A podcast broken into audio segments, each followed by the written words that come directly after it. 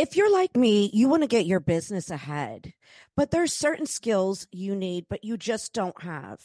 If this sounds like you, then you need to head over to Fiverr. They have a whole array of professionals that can help you in different areas from design to writing, marketing, and more. They have you covered. I seriously can't tell you how much Fiverr.com has helped me along with this podcast. Um, I've used them so much for this podcast. It's been unreal. They make my flyers.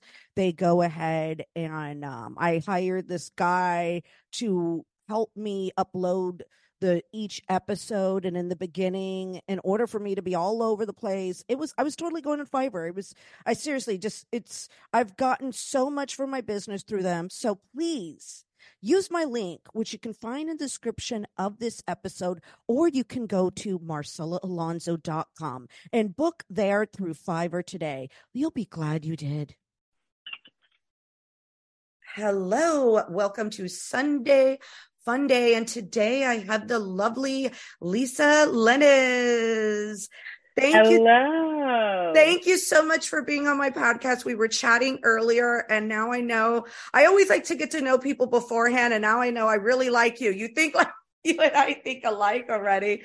Like yeah. we were just, we were kind of like BSing before, but um, so nice to meet you and to talk to you. And I feel so related to you.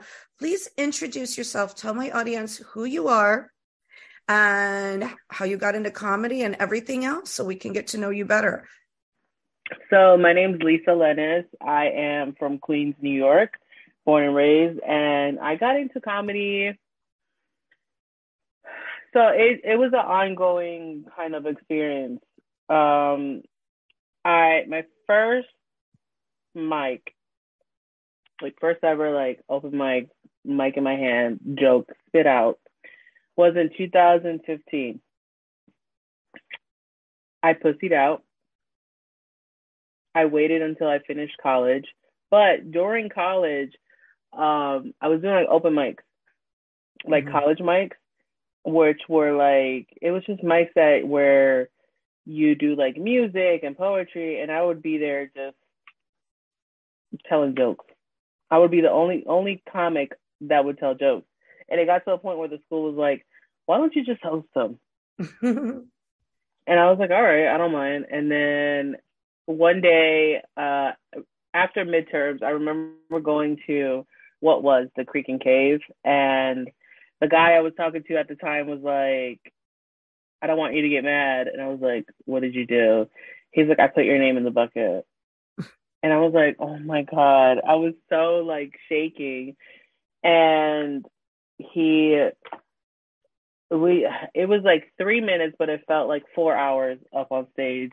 And it was like the biggest bomb ever. But then I told myself, I, uh, this was after the first mic.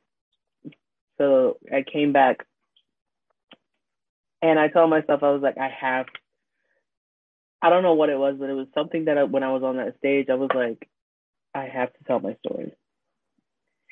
And I kept doing mics, kept doing mics until I got booked on one show at the Creek and Cave. And this is how I was like, man, this is insane. So I got booked on a show for March 13, 2020. Mm and then they announced the shutdown. Oh and man. The first ever show was canceled and I never made friends with people that are in my class, like my starting class. So right. I didn't know that comedy was still going on. Right. So it wasn't until like I like this is how I know the pandemic was getting me. I was I went jogging one day. Uh-huh. And I went to Athens Park and I stumbled upon a like show, like an actual comedy show. It was called Street Talk. And at that show, I met uh, Jared Waters. And then Jared Waters was like, hey, come on over, come into the swamp. And ever since then, I just kept doing it. Wow. Yeah. So this is a random jog you just did. You just went out one day and then you run into uh a comedy show. I, it was in Athens Park here in Astoria. I was running, and then I I hear like a commotion. I don't think anything of it. And I see like there was a lot of people there that had like Puerto Rican shirts, and I was like, "What are we doing? Like, we're not supposed to be out. It's a pandemic." And I realized it's there. It's a comedy show. So I sat down and I stuck. I like stayed around, and I I was watching all the acts. And there was one act, Jerry Waters, where I was like, "Dang, he like owned it. He owned that park." And it was funny because there was no mic. Their mic gave out. So it was just Jared talking into the air.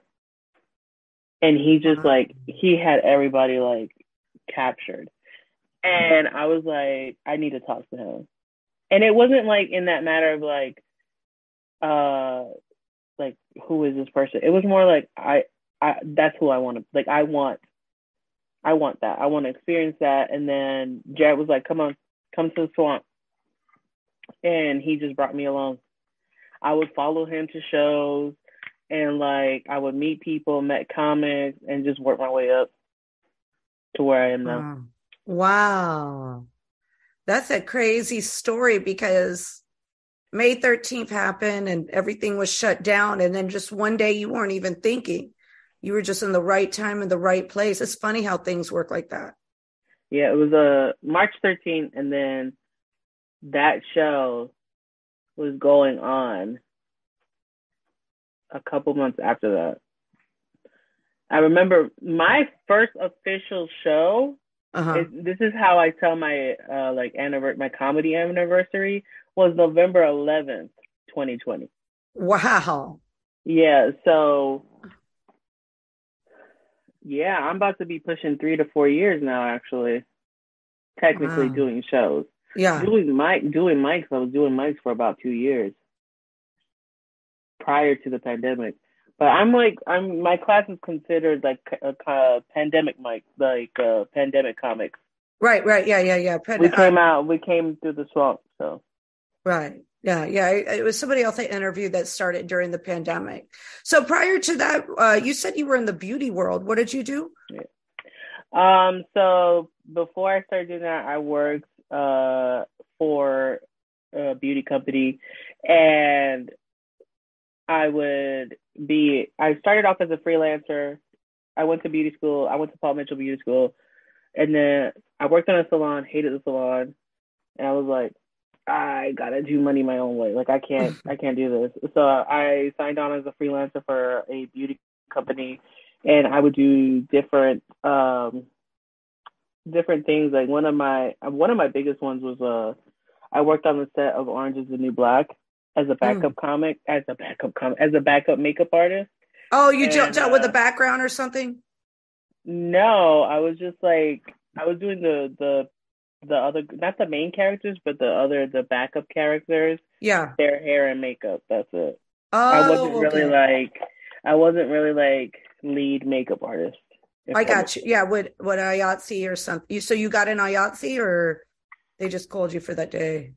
They just called me on that day. That's oh, okay. I worked the last day on uh Orange is the New Black because I got my SAG card.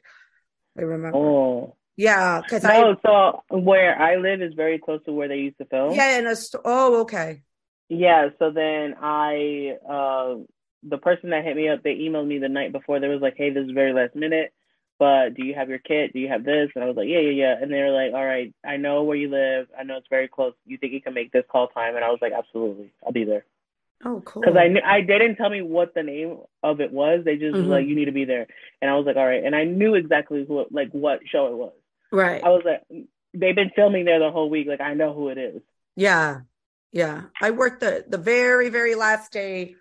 I think of it because I uh, I was in LA for ten years and then I came back and I worked like. But that was that was season one. Oh, season that was a while ago. That was a while ago. Yeah, yeah, a while ago. And then after that, I was just doing like uh fashion week and like obviously uh porn stars and strippers whoever wanted to get their makeup done hair and makeup done and i also like i would do uh i had my regular clients that would do highlights and balayages and stuff like that and then i got to a point where it's like it's a passion hair and makeup but it wasn't something that I loved. Mm, I, I was you. like, this is quick money. This is very much quick money. This is not something that I loved. So I dropped everything and was like, I'm not doing beauty anymore. I'm going to college. Um, I want to get a degree in media. And I went to Hunter College. I got a, a degree in media with a minor in um, political sciences. And I just, I I had this period of time where I was like, I, what do I want? I felt lost for a good five, four to five years. Mm-hmm. And it was funny because at the moment, I was also like struggling with self identity and who I was. Mm-hmm. So that's where a lot of my material comes from, from that part of my life to where I am now. And it was it's mainly because I I used to well I'm still a bigger woman, but I used to be very big mm-hmm. during college, and it's I mean anybody can tell you that image is everything. But when you're a at, at the moment I was like 24, 25 and everybody that was in college was like 18 and they were just like so snatched and I was just there like like I would just I remember waking up one day and hearing all my bones crack mm. as I got out of class and this girl was like damn and I was like first of all mind your business. Yeah. like, it was just it, it those four years were a lot four to five years were a lot I was so happy when we shut down and I had to finish that last semester at home I was like I love that you love being I enjoyed the pandemic. I oh, enjoyed. Oh yeah, I love the. If we could have another one, I would. I know that's how I feel too. Like it's bad for me to say, but I had some good times all by myself. But if you love your company, that's good because it's like it's better if you. It Who was, was great. I talking to? I was talking to somebody about this. I was like, if I could do the pandemic all over again, I would. I as would. wrong as wrong as this sounds, but the pandemic really made everybody realize if they loved themselves or hated themselves because yeah. you had to spend time by yourself. This was a time where everybody had to sit down and be like, all right, am I a good or a bad person? Because honestly, I really hate myself right now. And there were people that were like okay at home because they were okay with their own company. Yeah. They were okay with being alone. But like, I got to a point where it's like, how can I reinvent myself? during the pandemic. And I was telling some, I was, I can't remember who I was talking to. I was like, you know what? If I was, if we go back into another pandemic and we shut down again, oh man, you know what I would do? I would fuck everything. I would, I would fuck everything. Know what it. I was just uh, because I was like during the pandemic, I was very much like I sheltered myself, I cocooned myself, and I didn't get to experience the things that I should have been experiencing at that time frame like I feel like I really missed out a lot in my 20s that I should have like already experienced and I'm experiencing them now. Right. So I I just don't I think I, I wish I was in a better mindset. Especially after college. It was just like a lot for me. But well, I, I loved every moment. I, I love the pandemic, but I'm older, so I was more fearful of death. So that's why oh. I didn't go anywhere. Yeah, that makes sense. Uh, yeah, the pandemic was uh, alarming for everybody. Yeah, for me, I have bad lungs, and like when people were saying stuff like, "Oh, natural immunity," um, I don't have natural immunity. I'm gonna yeah. die. Like if I get that, I get pneumonia very easily. So it it it was fun, and I was able to make my own routine, and that was cool. But like, uh, yeah, it was cool. Like it, it, it was cool where. You, a time where we could be by ourselves and we could enjoy ourselves and I was glad I didn't. My kids weren't young at the time, and I wasn't stuck with some. Uh, those are the people I feel sorry for. Stuck with toddlers. Well, now I uh, so I'm a pre-K teacher now, mm. and I deal with a lot of those pandemic babies. And what I've noticed about a lot of them is um, millennials were shitty parents. Because we we're ra- well we're millennials we were at that cusp where it's like we're always told you know we're the reason like everything's happening Mm-hmm. so it's like these new kids don't realize that you know we have that so Yeah. then our the parenting methods I've seen lately, I'm like, what is going on? What are we doing here? Because it's like I'm not a parent and I can't speak on anybody who parents like I don't I can't say don't parent your kid this way, don't do this because I'm not a parent myself. But what I will say is like I'm technically a mom from nine to five. right. I'm watching your kid. I'm seeing how your kid is acting. I know how, like, I know certain things about your kid that you probably don't realize is happening. And it's because you're not, like, you're not fixing it. Yeah. They're not we're so busy. yeah. We're so busy. We're so busy going to our nine to five and being the lawyers and being the CEO executives and stuff like that, that we don't realize that sometimes we have to actually sit down with the younger generation and be like, it's going to be better for you guys. Don't worry. Because we're so, millennials, we're so like, we're making the future better. And then we have Gen Z who are like, fuck the future. We don't give a fuck. We're going to smoke weed and be gay, which is cool because we made that path for you guys. Yeah. I'm going on a rant. I'm going on a rant. I'm sorry. no, that's okay. I'm Generation X, so I'm not. I see the difference. And I was out with my cousin that is a millennial, and her daughter that's like the kid's three or four, and the whole time she's like. Are you? Do you want that? Are you okay? Are you going to eat that? Oh, good. Are Yeah, you? Good? And, like, and she was like on. I'm She was helicoptering the whole time, and me. This is my generation, and people might be. I was like, "Does she? Hey, you need the chicleta?" Yeah. And she's like, "Oh, she doesn't know what she is." I go, "She doesn't know what the chicleta is." And um, I have two kids. One is a I have a millennial daughter actually, and then I because I started very young, very very young, Mhm. and I don't look old because I'm Latina, of course. And then I have uh the generation uh what's it Z now. Mhm. And I told her, and she was the wild one, the Generation Z, the millennial, you know, the chancleta. And I had to tell my cousin, I go, you see my younger daughter? She didn't get the chancleta. She goes, we don't do that in our house. We don't do. She and she's telling her daughter, what choices are we making today? And I said, you know what choices turn into? Choices turn Yeah. into, do we want house arrest or serve jail time? That's what choices turn into. Like, Here's uh, here's my stance on discipline. yeah, And again, I'm not a parent, so I Yeah. can't speak on this. But you do give a child an option. Sometimes, like I'm not. I'm. We call it the cozy corner. It's technically timeout, but we can't Yeah. say timeout nowadays. you can't say timeout now.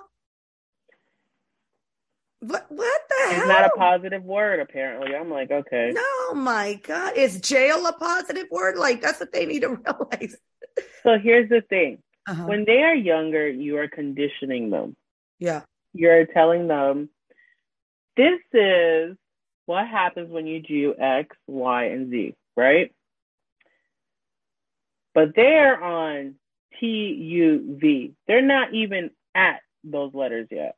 hmm So I feel like as a parent, as if if I were a parent, I would see my child, see what's going on, try to fix it. If they go against that, then that's when the discipline happens. I'm pretty much like, all right, you want to act out? Cool. Take away the phone. Take away the iPad. That doesn't work out. You want to be even more worse? Cool. Now you have to deal with me hitting you because it comes to the point where it's like I have to physically hurt you in order for you to get it through your head that you can't do this. hmm But that's only I feel like that would be only for like the adolescents. Yeah. When they're toddlers, I don't I don't believe in disciplining with the chancleta or or anything because they're they're babies. They're still Mhm. molding. They don't know the difference Mhm. between wrong and right. So when you're at an age of like 10 to 17, you know what's wrong and right. Yeah, yeah, That's yeah. when all the discipline should be happening. yeah. But when they're younger than that, I I personally feel like it would be too much. Like it you don't know anything that's going on, so you're trying to go along with the flow. But like it's just I, I don't believe in hitting younger kids, like toddlers and stuff like that. And maybe just just because I have a classroom of like 22 kids that I control all the yeah. time. Ay, With this- a lot. Yeah, well, this I, I could literally just be like, "Hello," and they would literally just stop everything. uh, and that's would- because I've gained that trust in them. mhm. They know that my classroom is a safe space, and they could have fun. But some things have to be done before we do anything. yeah, So I I'm a firm believer in not hitting your kids younger, unless you get like I I'm not gonna lie I'm I was a horrible kid. I was. I was. I used to do the worst things ever. I used to throw myself on the on the ground and like bodegas and stuff when I didn't get toys and stuff like that. And my mom used to drag me out by my hair. And I think that's why I have the mindset where like I don't want to hit um my my kids if I have any at a younger age because I'm traumatized from that. yeah. But I I don't know.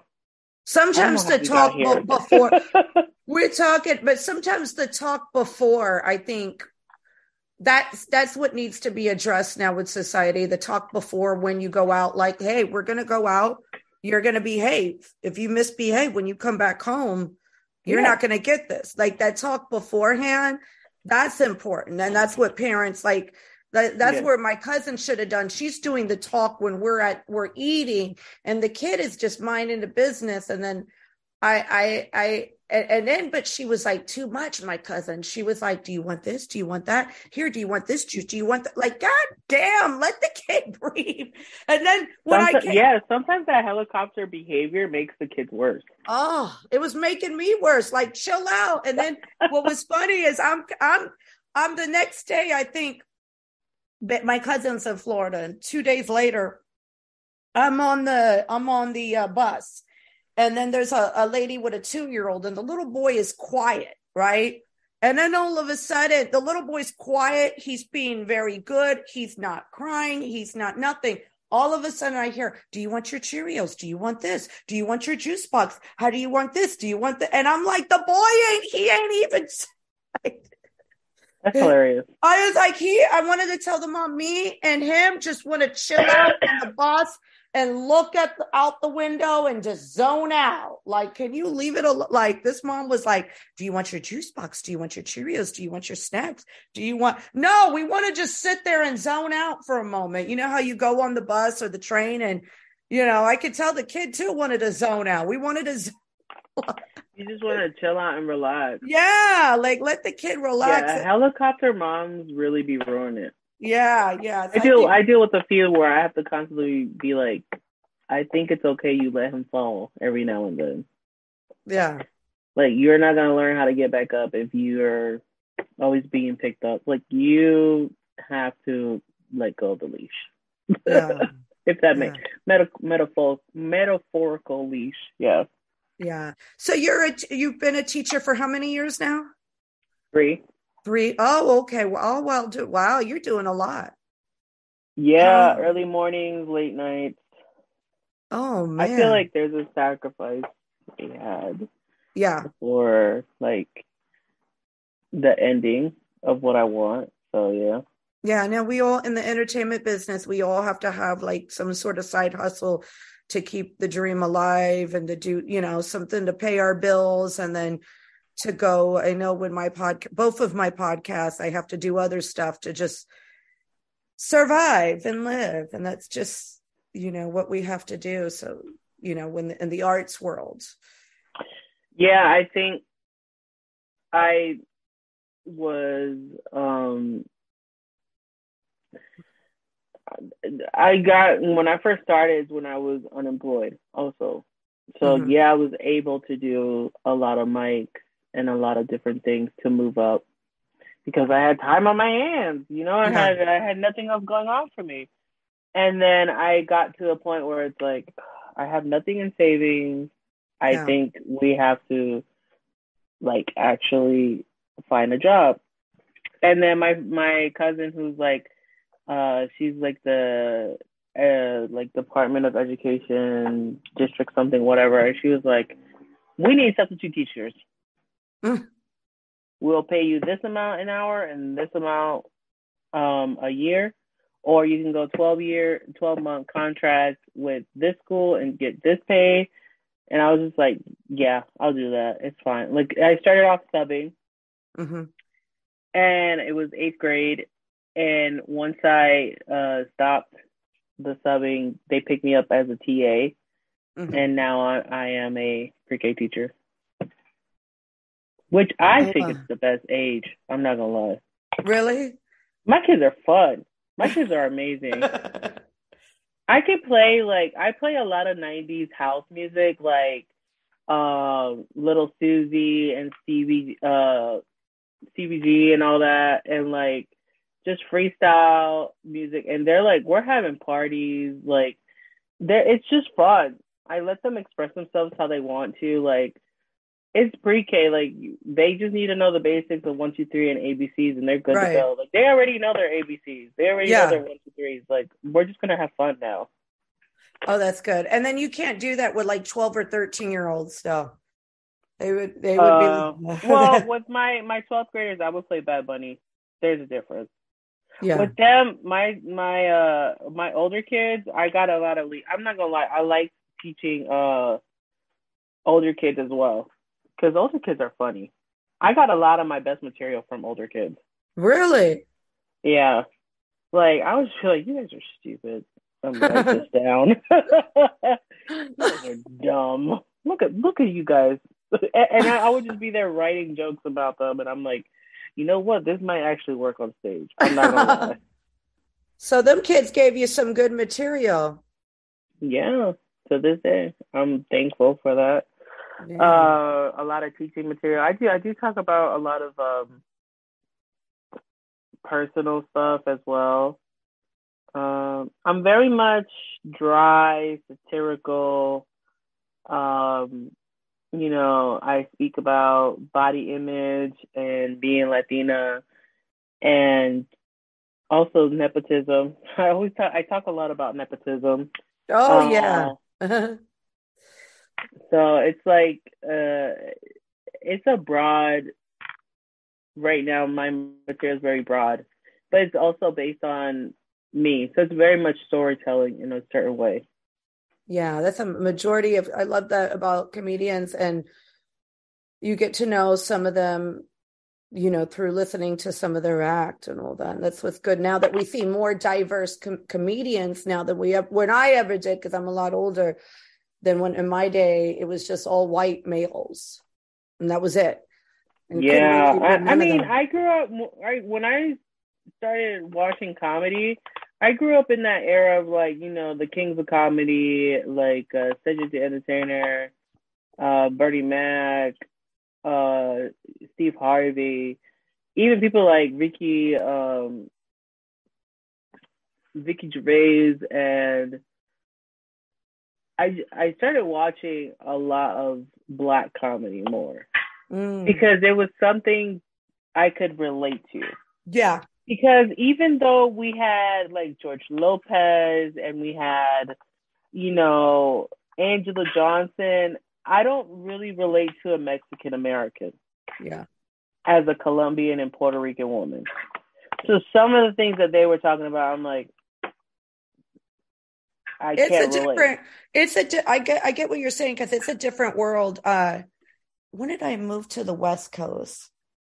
I'm trying to think. I can't even remember. I moved to also, the West. Another thing, it's like West Coast, West Coast comics, West Coast material. I was just like, okay. right. Be no being from. I'm originally from the East Coast, but when I first went to the West Coast, there was a lot of things that were foreign to me.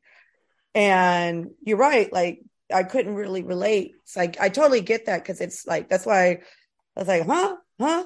Uh, uh, things were so different. I even they even say stuff like uh so used to saying bodega is the little store and they say something else. You know what I'm saying? And our lang a lot of things are different in our language. So I totally get what you're saying because I know. Yeah. It, it's different. Even when I, I traveled to the South, I was like, damn.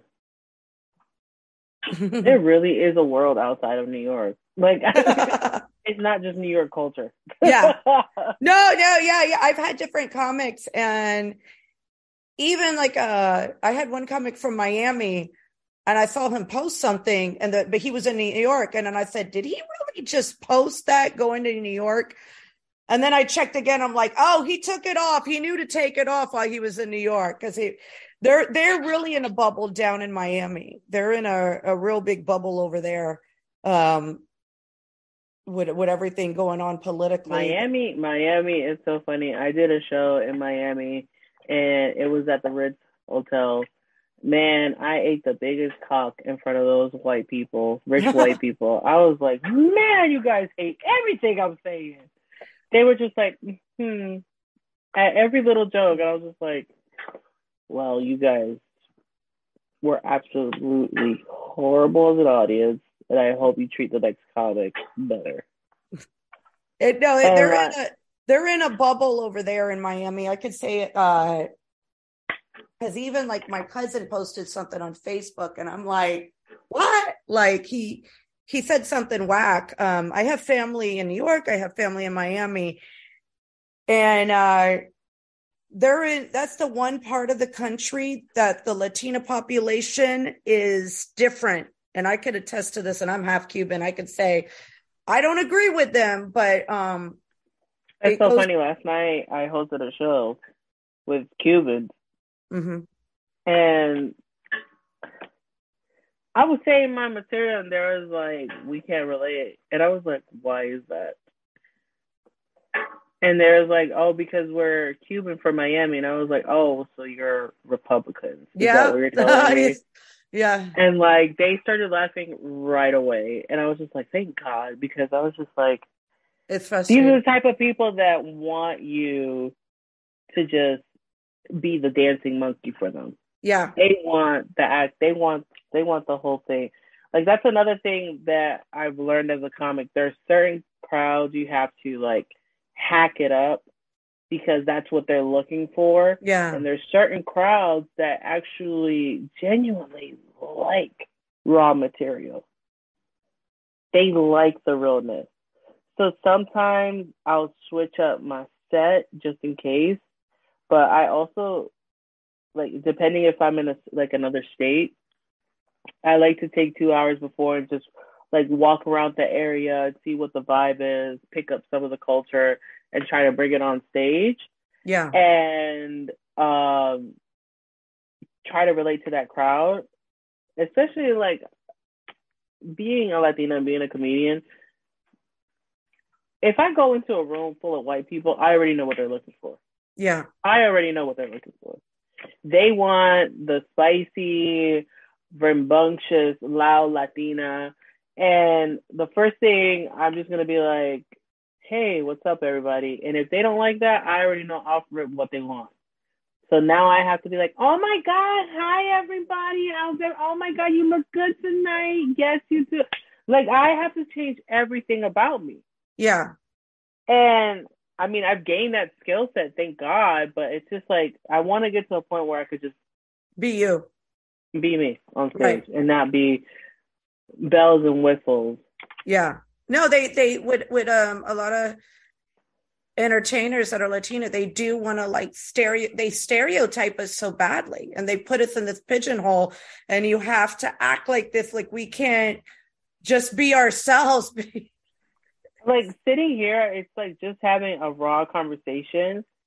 I it's what I enjoy and what I want to bring to the stage. But people are like, but what about when when did you come to this country? And it's just like I was born here. Oh I God, yeah, I hate when they ask that. When did you come? No, the worst. Co- I was in a lift a couple, probably a couple of months ago, and the guy goes, "Did you come here legally or illegally?"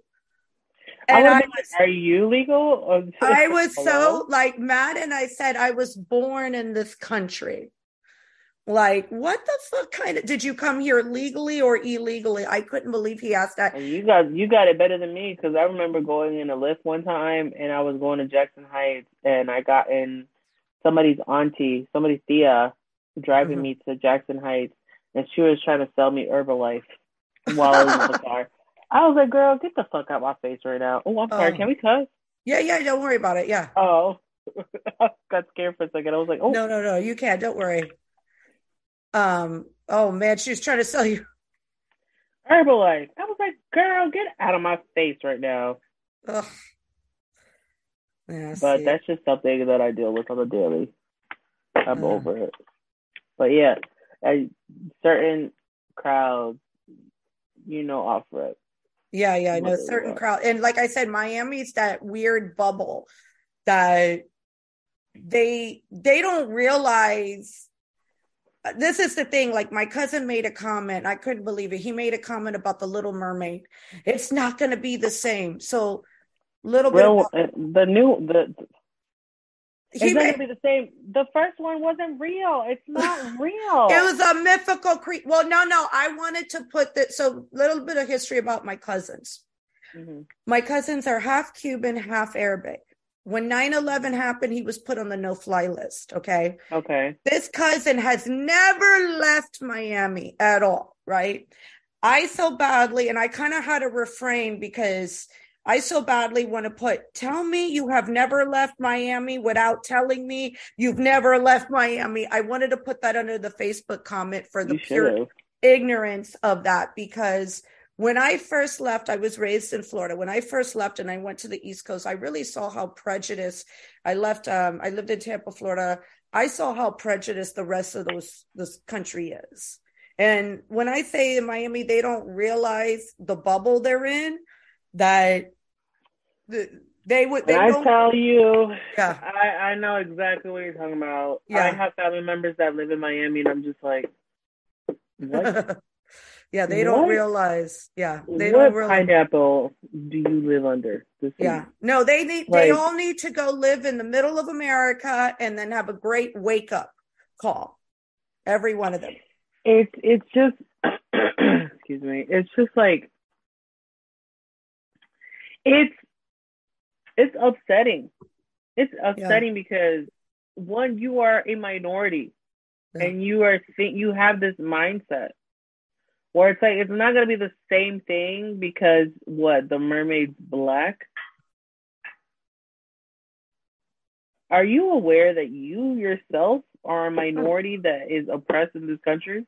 And what an Arab American that's on a no-fly list. He got put on the no-fly list. That's the craziest thing. And I remember when that happened, and the fact that he's never been outside of Miami, and he was making this comment, and I was like, and then I'm looking, what got me is I'm looking at the people that are dropping comments. And again, they're all from Miami making these comments. And I'm just looking in like, oh my God, I'm I'm not even gonna deal with the level of embarrassment. Yeah, he was like, there are there are moments where I like I just sit back and watch. Yeah. And just I let people dig themselves in a hole. Right. Because it's not like it's not like y'all don't have the right education to know that what's right and wrong. Mm-hmm. Especially with this country's history.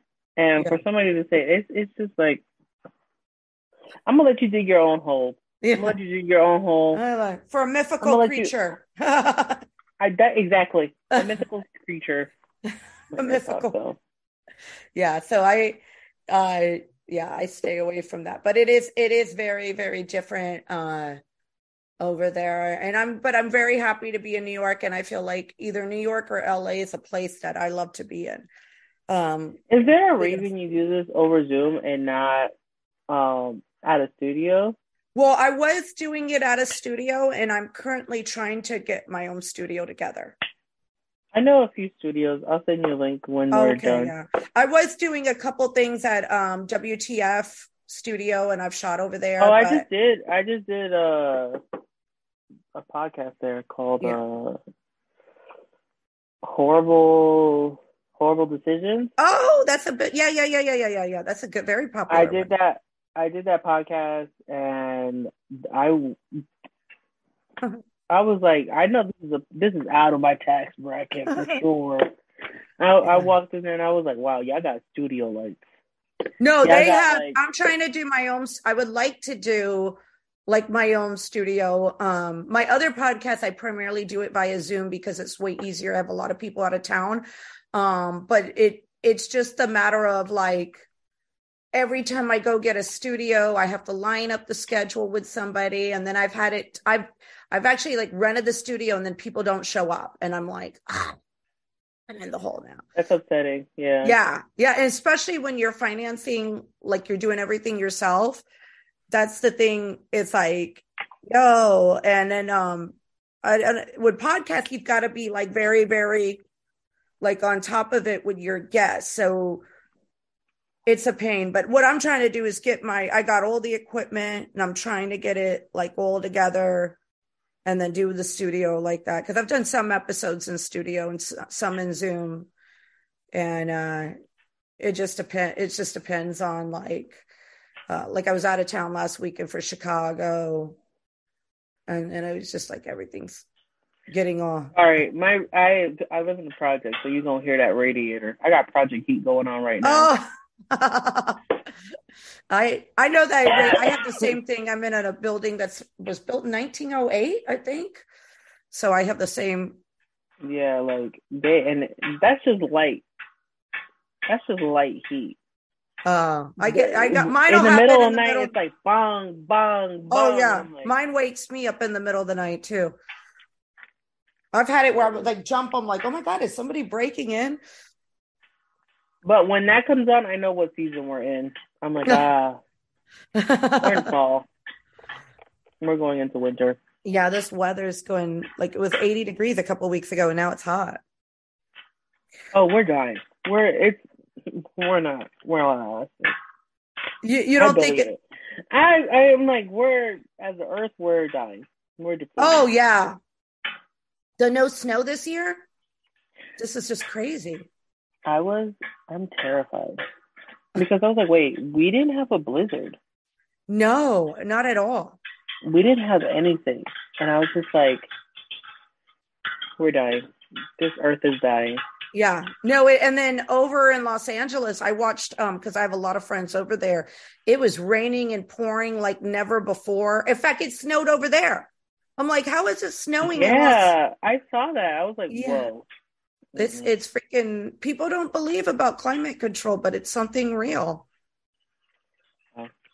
It's something. It's so funny. I met a couple yesterday, the day before, at a show, and I was like, "How'd you guys know each other?" And they're like, "We work for uh, we're scientists." And I was like, "Oh, what kind of scientists?" And they were like, "Climate scientists." And I was like, "Oh, you guys are trying to figure out about the Earth and when we're gonna die." And they were like, "Yeah, ideally." And I was like, how many more like years do you think we have underneath our belt? And they flat out were like five years. And I was like, oh my God, five years. I was like, I don't even have kids. Oh, I, well, I don't want kids, but I was like, I don't even have kids. Didn't even try. Five years. They they say that five years until everything starts. Decrypt. To go, they're like going crazy. Yeah, because this summer it's going to be scary how hot it's going to be here in New York. Oh, I feel like we're going to have a like a uh, what are we having? A uh, blackout. I feel like we're to have a very big blackout again this year. I don't know if you remember in 2000 um was it 2003 we had a blackout that like took out all of Times Square, all of Harlem, the Lower East Side, like almost all of Manhattan. I re- I remember when that occurred. I wasn't here at the time though. It was it, first of all, I, at the time I was in Queens, uh-huh. and uh, my dad was like, "The streets are black. Like the streets yeah. are, it's dark outside," and he was like, "Oh my god, it's the war!" Like he got so like triggered. He was like, "It's the war. It's happening right now." I was like, I, I, oh gosh. How old were you then at that time? I think I was like eh, eight, um, nine. I was young because I remember. I remember moving from where I was to here around ten. Yeah, so I had to be eight or nine. Yeah, eight or nine.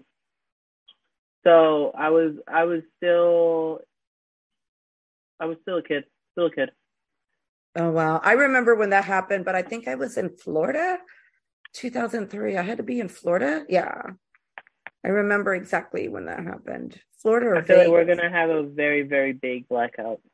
Very Oh big. man, I'm gonna have to be prepared. I I was like, if we have a blackout, as long as I have like coal for my hookah and like coal Call for your hookah. I don't know, as long as I have coal for my hookah, some water, and a blunt, I'm good. I think I'll survive the blackout. oh man, I just wouldn't want to be like on the subway or something when it goes out. Oh my god, that's where I was like, I'll freak out. I'll because last night I the M train got stuck between 42nd and 34th for 25 minutes, and I was oh, freaking out, freaking out. I was I was like, yep, tonight's the night where I die. oh man. Like- what time of day was that? It was like eight eight forty five to nine. Uh-huh. 15 when it started moving because I remember texting the producer of the show was supposed to host. I was like, bro, I literally just got out of the tunnel. Like the t- like the M train was stuck, like Oh, stuck. And he was like, "You need to get here now." And I was like, first of all, don't disregard what just happened to me." oh, I hate when people are like that. Like I was I was like, "I won't go." How about that? You will have to host your own show now. making demands to just fly there when the subway gets stopped. Like who? What? Who are you? Who are Mm-mm. you? Right? So tell me about um you host Bodega Kids. You started that now? Yeah, I started that show uh 2021 Mm-hmm. and just like you, I like was in the scene and I was like there is not one show catered to Latinos. Yep. And I was like, I'm gonna start it. I just started it. Um, the first show I had Shadi Diaz, Jared Waters, Jake Velez, uh, Danette Rodriguez, Matthew Aravallo, and it was in a little Cuban restaurant in Astoria. I was like, I want, I want comedy in Queens, and I'm, I'm still trying my hardest to get comedy shows in Queens because all these shows are in in Timbuktu, Manhattan, or Timbuktu, Brooklyn, and I'm like, why don't we have comedy in Queens? I feel like Queens, went once we lost the Creek and Cave, we have nothing here. Yeah. And so I started the show there, but I didn't realize how much of a curse that place was because every time I would have a I would have to uh, start flyering for the next show, there was a new manager. Mm. I was like, um, hi, like, uh, just want to confirm for the next show. This is the date. And every manager I spoke to was like, I'm no longer the manager there. I'm no longer the manager. Mind you, this was a bi weekly show. oh my gosh. I was like, right, we need to find a new spot. So I moved it to Tiny Cupboard. And Mhm. then we got some In trash- Tiny Cupboard, where's Tiny Cupboard at? uh Brooklyn. Brooklyn. Okay. Yeah. By me. Uh yeah, I think Bushwick. Oh, okay. That's far. Yeah, yeah. I know. I know. But it's Bushwick still Brooklyn. far. It's like it's in it's in that cusp between But that's like, not too bad to get. Queens. Okay, that yeah, Bushwick is it's convenient for you guys that are in Queens, but I get what you're saying because man, um, I had to move during the pandemic in Queens. Nobody, there was no places to move to in Queens. No. The residents are there. The people, Yeah. the working people are there in Queens. So you're right. dude. Because it was it Queens has always been a place where people are like, oh, only like exclusive people live there. And it's like, no, the working class, the immigrant class lives here, and we're not moving. This is why when you come to Queens, we have an area for everything. Yeah. You want you want some good old Arab food? Go to Corona. Go to 120th. Go to Corona. Go to 120th. Get you some good uh, Egyptian food, or even Steinway has some good Egyptian food. You want some good Ecuadorian food? Go to Jackson Heights you want some good Japanese and, and sushi and stuff like that, we got Flushing. Why yeah. do you have to go into the city? The Korean Why? food. I went somewhere um, in Korea in Flushing, and it was like awesome. And I was like, I never want to go to the city for like. I'd rather go to Flush. Yeah, everything authentic is over there in Queens. Even Brooklyn. I'll be honest. I live in Brooklyn, and I've had more bad experiences with restaurants in Brooklyn than anywhere else. Like I call Brooklyn is broken. Like, bro, the only good place I like going to Brooklyn that I really enjoy is Peaches and Sally's, and that's like in like Bushwick. But that's like the Bushwick where you're like you walk and you're like two blocks away from Queens. so it's like it's that Ridgewood meets Glendale type of borderline. Yeah, yeah. But um Oh, so we moved the show to Tiny Cupboard. We did a couple shows there. And then I met Alex Carabaño. And mm-hmm. then he was like, I have this room uh, behind my vegan restaurant. And I was like, uh huh. Like, I'm listening. He's like, I want more Latinos um, to do shows there. And I was like, well, I'll do like I'll do one, and if we like it, we'll continue. I fell in love right away with that room. I don't know what it is about St. Mark's Comedy Club, but the room, it's such a good room to do work in. I call it my, it's my favorite work room is mm-hmm. St. Mark's Comedy Club because it feels so homey. It feels like home. It feels like, you know, this is catered to us. Right. And I think obviously because it's it's it's Latino owned, but more importantly, like the people that come in there have just raw natural energy. And you know, I never had an incident at St. Mark's where um, I didn't feel at home, if that makes sense. But it's it's upsetting now because they don't have the restaurant on the front. They just have the comedy club in the back. Mm. And um but they always they produce dope shows all the time. We don't have it there anymore. Um we did a we did two pop-ups at the stand mm-hmm. and we sold out there. And then um I'm not gonna speak ill on the stand at all, but the stand is the stand. That's all. Um we got an offer from New York Comedy Club and I took it because I felt I felt like this is a show that should be in a club. Right. But I wanted it to be in the right club, if that makes sense. Because New York New York Comedy Club to me, like every time I see their flyers, it's always a mixed lineup. It's not always white, white, white, and then yeah. a black host.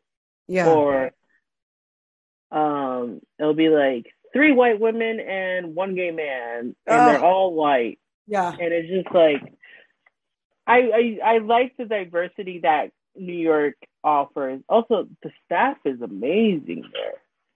Like there's never been a moment where me and the staff had an issue. Mm-hmm. And like I've just been having it at New York Comedy Club. And we're coming up on our two year anniversary, so I'm excited about that. Oh, nice, nice. I love to see young producers doing their thing, and I love representation because we certainly, as a community, we need more of it. Especially yeah, like, the fact that we're in New York. Like, how the hell? Like, it, it just doesn't. well, sense. even if so, like, uh, because I've been producing a lot of different shows. Like, I produced uh Cheese Chismosas with Shadi Diaz and we did two shows. Those sold out. They were really good. Um, I did Bad Babies with Zuby Ahmed, and that was that's I that got turned into a podcast. That show oh, got wow. turned into a podcast because it was just a show. We the show's description was creating a safe space for toxic people. And what we would have people do at the beginning of our hosting sets is submit anonymously toxic traits or something uh, as a red flag that you find, and we would read it out loud and we would riff off of that and even have comics come on stage and be like, all right, this is the one that I picked and this is how I feel.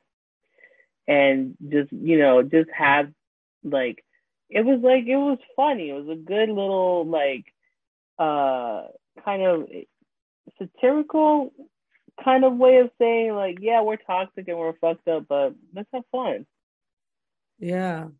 And uh, we turned that into a podcast, so that's coming out soon. And then now I have a show with JJ Matisse called Spick and Span.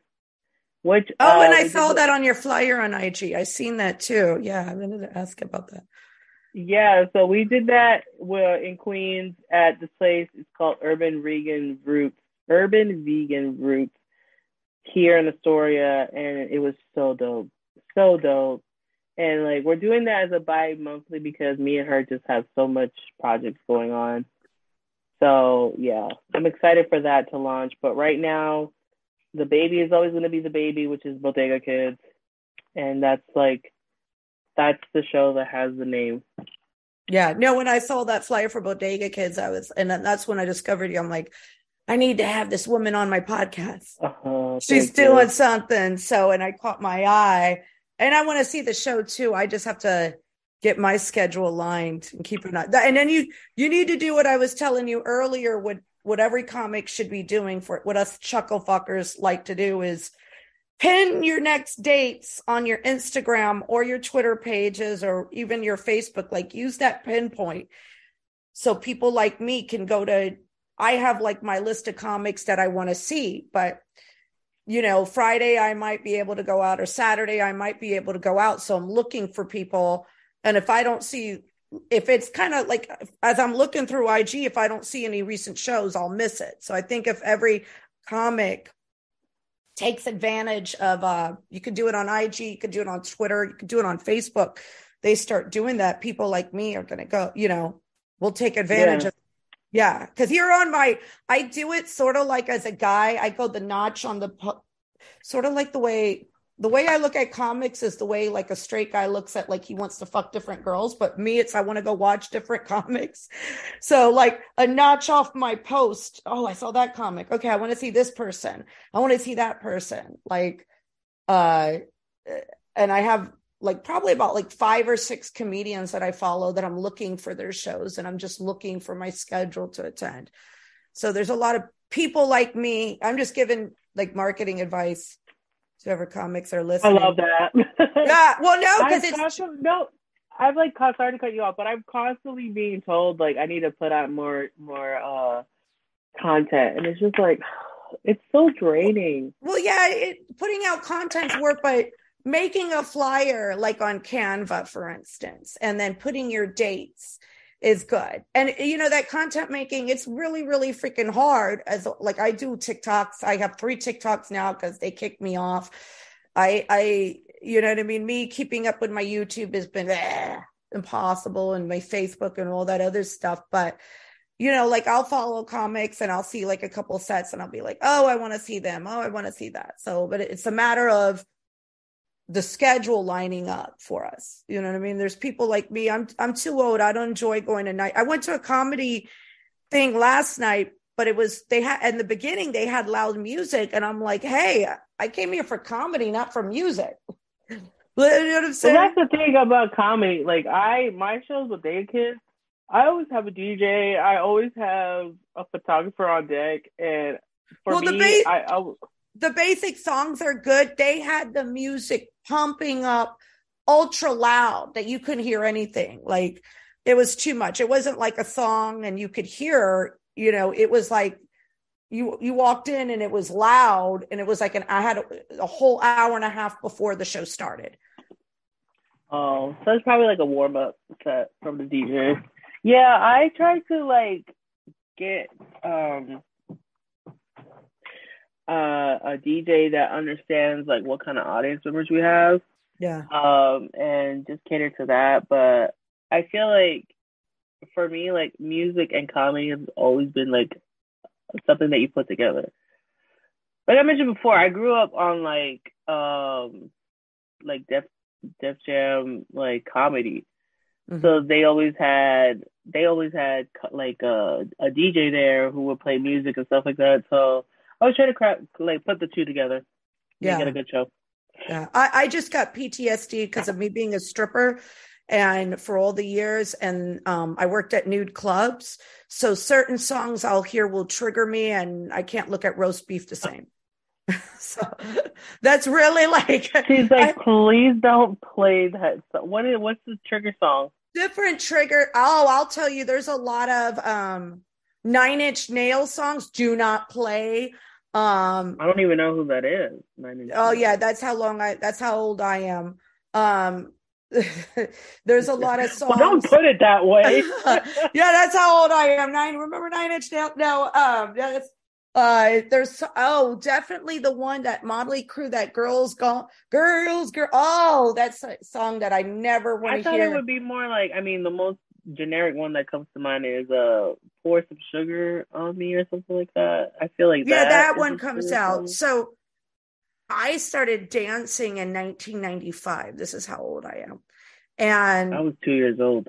Yeah, you were you were um, not not to be rude. yeah, no, I don't. I I always joke around about my age and stuff, but um, so in the time period of when I worked at clubs, they were strip clubs. They were a lot different. They even didn't play rap so much or R&B. They you you you were forbidden. Oh no, don't play no R&B. It was a different very different era. So there's this the thing with me because I worked at clubs with loud music, I had an appreciation for a, my nights off. I wanted to go somewhere quiet, chill, not so uppity. So I, and as a child, I enjoyed comedy. You know, I grew up with um, Johnny Carson. I grew up watching Saturday Night Live. So, you know, me as a comedy fan, I enjoy going to the comedy shows very much more. And I've never been a music person because of the stripping. You, you could offer me Beyonce. Yeah, that makes that makes sense. Yeah, yeah that makes sense. Like, yeah. uh, yeah, like I was saying before, like a lot of like um, women that I used to do their hair and makeup were like sex workers, and I would always be like, "What is something that you would just enjoy doing?" And most of them would be like, "I would love to go to a pottery like class. I would love to do this," and it would just be the opposite of what like me like if I were if you were to ask me like what I would like what my if I wanted my Saturday night to look like, honestly, I would do two or three shows, end up at a bar like smoking and just dancing until 4 a.m. in the morning and then waking up at like 2 or 3 o'clock in the afternoon on a Sunday and then going to Trader Joe's. Like that would be the ideal weekend for me. But if I say that to somebody who is in that lifestyle like constantly, they're like, no, thank you. I yeah. would love to do like a Saturday night in, watching movies, like setting up a new closet or something, like just enjoying. And it's because they're in that right that at- that that atmosphere, that environment yeah. so much. So well, put it this it. way: I if somebody were to say, "Hey, do you want some Beyonce tickets, or do you want to um to me, or do you want to see?" Uh, let me see if a com- comedian that I would want to see. Oh, I got to think because I've seen them all. Um, Dave Chappelle. I would mm-hmm. pick Dave Chappelle way over Beyonce. I would turn down. See, and if you ask me, I would be like, I would rather go to Beyonce. yeah, for me, I'd be like, in fact, I did turn down Jay Z and Beyonce once, and a lot of people that's ludicrous, but I'm like, I just concerts. I'm just not like, yeah, you know what I'm saying. I rather go to a comedy show. So you yeah, need more for me, people. I like, would be like, I would be like, I'll I'll take Beyonce. I've seen Dave Chappelle so many times. I'm just like, oh, I I haven't. and just like it's nothing, nothing against him. Like obviously he's the goat, but Right. like every time Dave Chappelle's at the stand, it's like he does his show, he sells out obviously, but then there's like this party until seven a.m. in the morning. Mm. And because you're a comic, you're there to network. You're Yeah. there to connect with your other comics and stuff like that. So that party is just for comics. But it's like until seven a.m. Jesus Christ, guys, come on! Like, can we do this? Can we do this in the middle of the day? But it's like, no, that's just that's just Yeah. how it is. yeah. So for me, if you were to be like Beyonce or Dave Chappelle, be like Beyonce for real. Mm. Yeah, I'm see, I'm going right, right. For me, I'm going home afterwards. Oh, I saw him. That's good.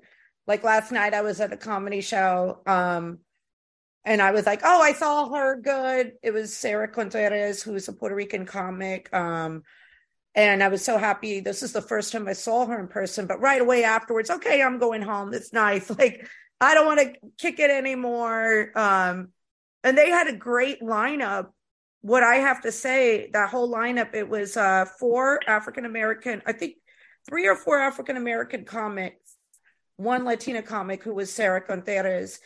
All of them were really, really good and strong. But I was thinking, I was like, I've never seen this kind of Oh. comedy at the That's why I was like, wait, I, I that name sounds so familiar. Yeah. You were at comedy in Harlem, comedy in Harlem, right? No, no, no, no. Uh Poly I como si uh Polygon or something like that. It was called Polly. oh, that's in Brooklyn. Yeah, yeah. Polly. I can't even think of the name where I went. I spent way more money though than I would spend at the this is the thing. The place was Polygon in Brooklyn. That's where I was at last night. Oh, okay. Yeah, and I spent way more money, which was crazy because spent way more money on the tickets to get in and the food than I ever did at the stand. The the lineup of the comics were amazing. Um, the venue, I'll be honest, wasn't that great. I love the stand because I love the food at the stand. And I yeah, love the a lot of people say It's- that. Yeah, yeah.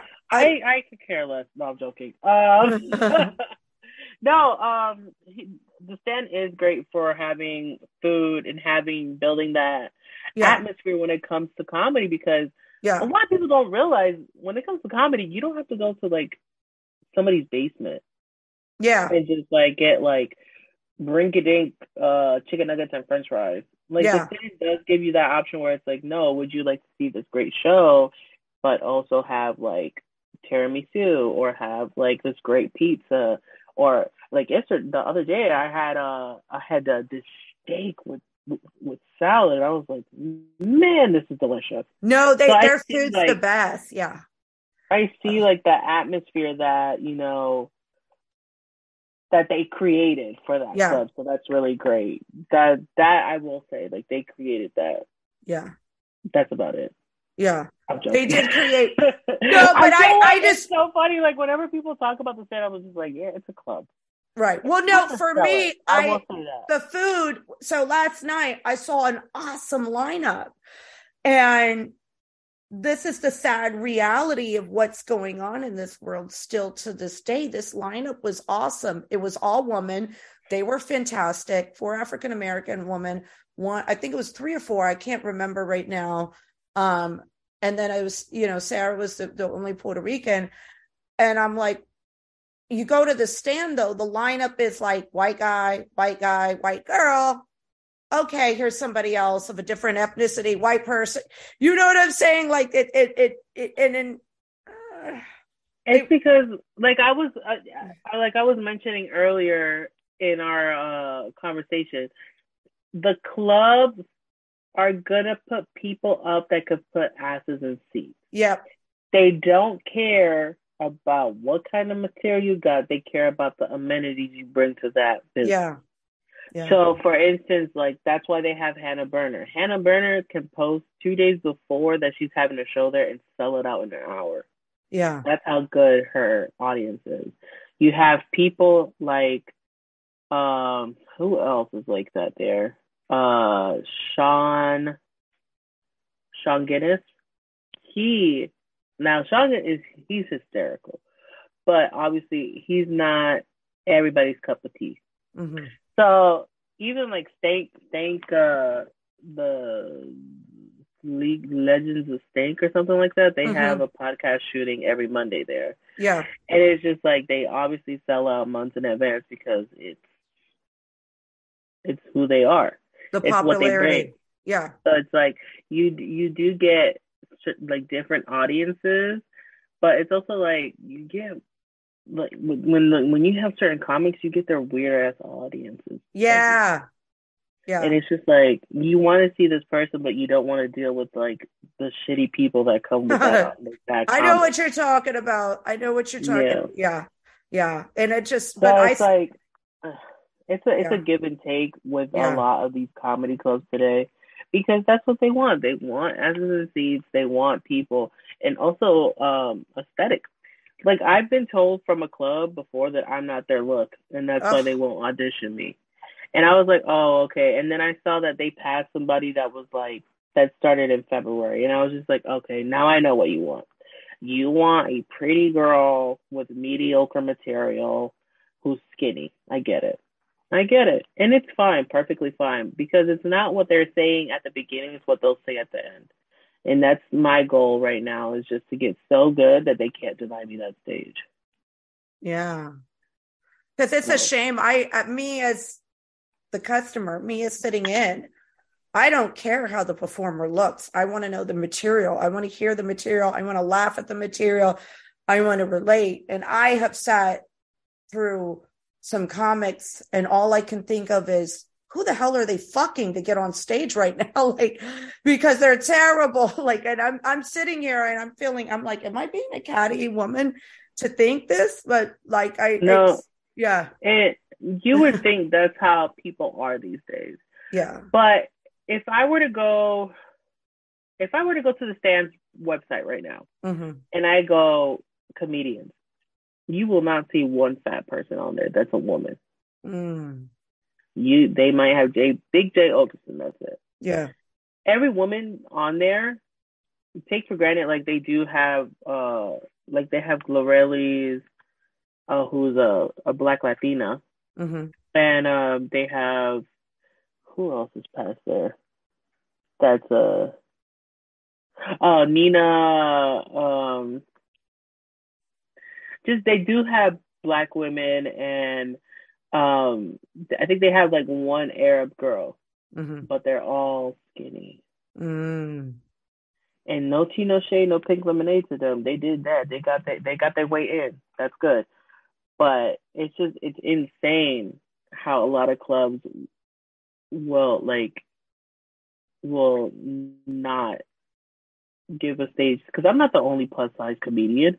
I Mhm. know I'm not the only plus size comedian. There's bigger girls out there than me on stage. So it's it's not just a a me me me. This is a me problem. No, this is a situation that's happening ongoing. yeah, Just as you say, you see no representation for Latinos on stage. I see no representation for people my size on stage. hmm So going going into this comedy game, not only am I Latina, not only am I a woman of color, one, um, I am a plus size woman. I am also very, very uh bitchy on stage. I, t- I tell it like it is. yeah, Like I've done I've done crowd work where I've called a man facetious as fuck just because the way he said his answer. yeah, And I and the and the crowd loved it. Some clubs will not they won't like that. yeah, They won't like it if you are telling an audience member to fuck off just because they're white. So a lot of clubs while, you know, while I'm saying like a lot of clubs don't look at material, a lot of clubs look for a certain look, look for a certain lane that Yeah. way they don't get into trouble. And it's just like I get it. I get where you're coming from. I do. But it's also like you don't even give me a chance or any uh, like I I don't really see a lot of plus size women Mhm. besides like I see like dudes say Salome, but she's at the cellar because she Yeah. earned that. She earned that. Like homegirl is fire. yeah, She's amazing. But other than that, I don't really see a lot of plus size women. mm. So yeah, that's just where I'm at. Yeah. Okay. Not to put you in an awkward situation like no. no, but I I don't look at like I just I'm hearing the material. I want to I want to laugh. I don't come to a comedy show, but I I've seen some people that I'm like, what the hell's going on? You know what I'm saying? Yeah. Like, and it's it. You get weird people. Like it's just. Yeah. I'm like, all right, this is what you want. And now I, I, it's the, also the uncomfortable where people are getting too political, where they're going too right, to like yeah. ultra right, and that is like, and they go, oh well, everybody's trying to cancel us or whatever. No, you're, you're, you're now you're, you're riding a, a bandwagon that's not cool. that's not. Nobody want. You're not being canceled. It's nobody wants to be around a jackass. Yeah, a lot of people will not. I think I'll, I'll give you a prime example. There's a guy I went to go host the 11 uh 11 p.m. at Broadway, mm-hmm. and there's a comic. I'm not gonna say a name, but he's just up and down dresses like Joe Pesci, if that makes sense. and I heard from another comic who told me that before that show, before the show I hosted, a previous show, he went on stage and said the N word. Mm. And he said the N word to another white person, Mm-mm. trying, trying, trying to be funny. And so when he did that, he walked half of the audience. And this is what another comic told me, you know? So mm as a host, I went up to him and I go, this is my show. Don't fuck up my show because mm-hmm. I will light you and you will get off that stage early. Because I hate doing damage damage control. Yeah, I hate it. I hate it. And I guess the manager did not like that, and she was like, "Can't really speak to comics that way." And I was just like, "I am also a comic, so yeah. from comic to comic, I'm gonna address any situation. Good for you. Yeah, good for you. Stand up. I like that when people stand up for doing the right thing. So it's just like I was just like, I'm not dealing with this. You are not going to say any any derogatory anything, any slurs on my stage, because mm-hmm. I will light you up. I will get you off the stage. I will rip that mic off of your hand, because it's like as a host, bro. I'm not only keeping the energy up, I have to sustain it. I have to keep it together and like if you come on there, just drop an N word. Now Bye. you're making this making this harder for me. How am I gonna yeah. bring it back up? Yeah. I'm gonna I'm gonna look like a pussy. Just oh, I'm sorry for that, guys. I did not know he was gonna do that. Like this, and then it's gonna look bad on my part. Yeah. So yeah. No, it's terrible. Like it's it's just not. There's no place for it. No place at all. No place at all. I mean the the club aesthetic is interesting. I will say this: working in the Brooklyn scene is really good too.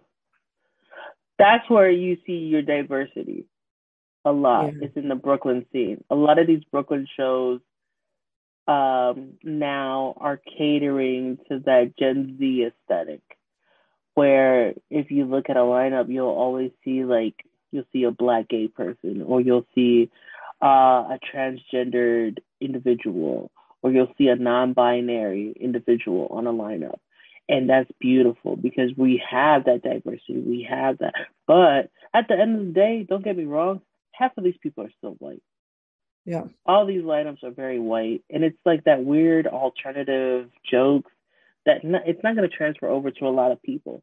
But it's yeah. cool to see it's cool to see like you know shows being different, especially in Brooklyn, you know? So it's cool like that. I call it so the comedy scene ideally is divided into two. You have your club babies and you have your Brooklyn elites, right? Brooklyn elites, name itself, it's mostly comics that perform under that Brooklyn umbrella, right? So you have a lot of underdogs that come from the Brooklyn scene, like um, Gio Marco was from the Brooklyn scene. Rezi was from the Brooklyn scene. Uh, Amina Amani was from the Brooklyn scene until she got into the clubs. Um, who else was very much in the Brooklyn scene? Um. Oh. Uh. Sereni. Uh. Rio. Rio Roski. I'm sorry, I'm butchering her last name. Um, Asha Ward, who is now a writer for SNL, came through the Brooklyn scene. Oh, but it's it's also like to that the, being a comic in Brooklyn will also get you represented real fast. mm. Because if you think about it, a lot of these reps, where do they live? Brooklyn. In Brooklyn. Yeah. Where are they gonna go? Somewhere close to where they live, so they don't. They're not far away. I'm catching A lot of myself these- living in Brooklyn. I'm going to Brooklyn shows more because it's such a pain in the ass to go to the city. So you're absolutely right. Yeah. And I've been So- to quite a few comedy shows where I've, I've actually sat. I went to one one time and it was on a Wednesday and I saw everybody there, but I was like on my show on this show, I was like, nobody caught my eye that I because I was like, I need to go out more to shows to find people for this show, but there was nobody really caught my eye that I felt like I related to that I wanted on my show. That makes any sense. Yeah. Yeah. You the you're not if you are like the the generation before millennial, you're not gonna relate to anybody in Brooklyn. Yeah. Like I uh, uh I've I've done crowds I've done shows in Brooklyn where they'll have like a mom and pop come in and they're just they're just out walking, enjoying their night, and they see a comedy show, they're like, Oh my god, let's go see it and they're not having any type of fun because you know these are these these these comics are young and they are they have material that you can only see on TikTok. So the the older generations not gonna understand it. They have Yeah. nothing to cling on. So it's just like I you have to be aware of your like I said once again be aware of your audience. Yeah. Be that's true. Be aware of your audience. Yeah. And that's when- where like a lot of the a lot of these young Brooklyn comics don't understand. They're like, I don't care. I'm gonna be myself on stage. It's like, yeah, you could be yourself on stage, but also make it relatable to the older generation. Oh yeah, make it yeah, yeah. No, please make it relatable because yeah, I remember I went to one little show and I found out and it was very convenient to me, very very super convenient. And I went there and I was like, oh, okay. And it was primarily white and in Brooklyn, but it was not it was not relatable. It was not like last night what I went to was very relatable very great audience. I mean, very great um lineup. And I was like, wait a minute, why aren't they performing at the, the- I was like, this one, everybody here was so good. Like, you know, why aren't they performing more places? So I, I see what's, I see what's going on. You see certain patterns, and you're just like, yeah. "What what I want." So, Lissa, tell us how, tell my audience how they can find you, uh, your social media, and everything else. Um, you can find me on every platform under the name Dam underscore Lissa D A M N N underscore L I S S A. Um, yeah, I think that's it. Uh, I mean, Bodega Kids is at New York Comedy Club every first Monday of the month at 7 p.m. We are at the Midtown location. Uh, coming up, we have our two year anniversary, June 5th. And that is going to be a mystery lineup because Ah. we have a very, very special guest. Very. It's it's a Bodega Kids first. So that one's going to be recorded What day is that? May uh, June 5th. June fifth. Okay, I'm gonna have to go. June fifth at seven. Um, uh, we have uh this Monday coming up a show with a lot of uh young comics as well. That's another thing I try to keep my eye out for young comics and give them a stage. So, Good, good. I love that. Yeah. Well, thank you so much for taking your time out today and being on uh, my Sunday Fun Day podcast. Thank you for having me. This was amazing. I enjoyed my time.